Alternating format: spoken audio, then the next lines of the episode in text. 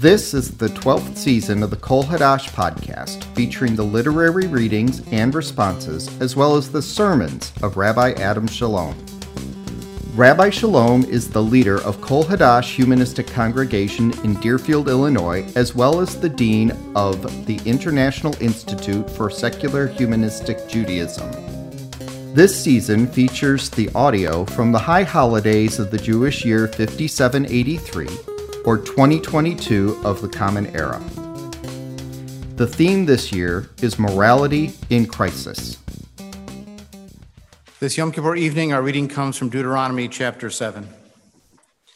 Ki yaviacha Yahweh Elohecha el haaretz asher ata ba shama l'rishta, v'nashal goyim rabim mifanecha החיתי והגרגשי והאמורי והכנעני והפריזי והחיבי והיבוסי שבעה גויים רבים ועצומים ממך, ונתתם יהווה אלוהיך לפניך, והכיתם, והחרם תחרים אותם, לא תכרות להם ברית, ולא תכנם ולא תתחתן בם.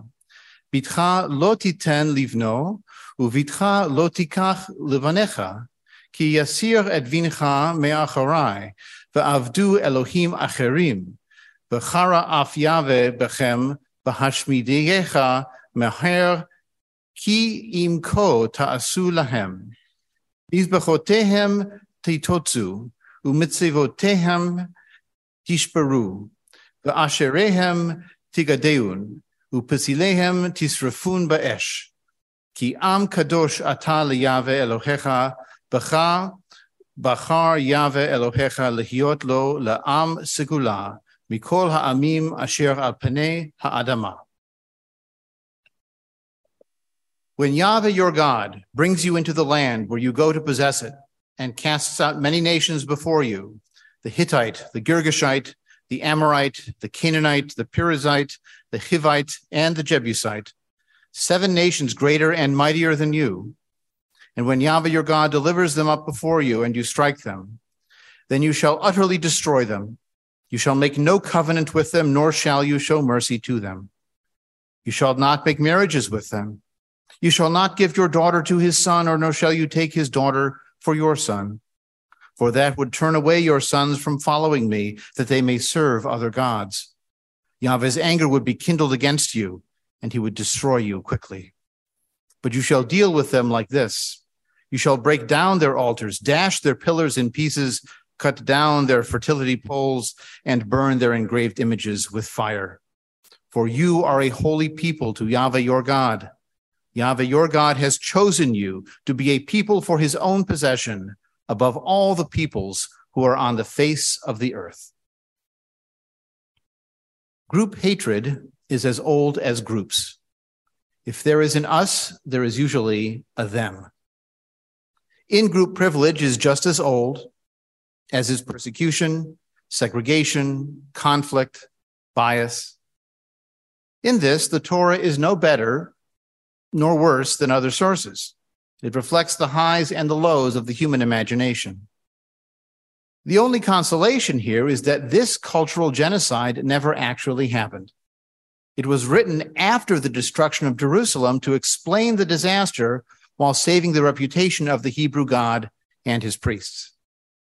If the Judeans had been warned centuries in advance not to worship other gods and to mix with other peoples, it is their fault the temple was destroyed. Being chosen can also mean that it's always your fault. The creation narrative claims a common origin and essential equality for all humanity. The chosen people story claims that some people are more equal than others. Yet some reject that latter narrative too far they declare that any separate peoplehood is inherently a claim to chosenness, superiority, apartness, to translate the Afrikaans. The Jews are different and unique, like all peoples are different and unique. The Holocaust scholar Yehuda Bauer once described us as a piccolo in the orchestra of humanity, a very small instrument. But if we do not play that piccolo, there will be no piccolo in the world, and we can play in harmony with other peoples. In Deuteronomy, the Jewish people is described as an Am Kadosh, a holy nation. both a religious tradition and an ethnos, a people of descent and claimed affinity, as we sometimes say, the tribe or even the mishpacha, the family. Humanistic Jews understand Jewish identity as an extended family. So, what do we do with the concept of holy? In English, holy implies supernatural. But as I learned from my Israeli colleague, Rabbi Sivan Maas, in Hebrew, the root kadosh really means set apart. The dedication of a book is hakdasha. A wedding couple exchanging rings with the traditional phrase claims that their partner is unique, distinguished, set apart for each other. Mekudash, Mekudeshet.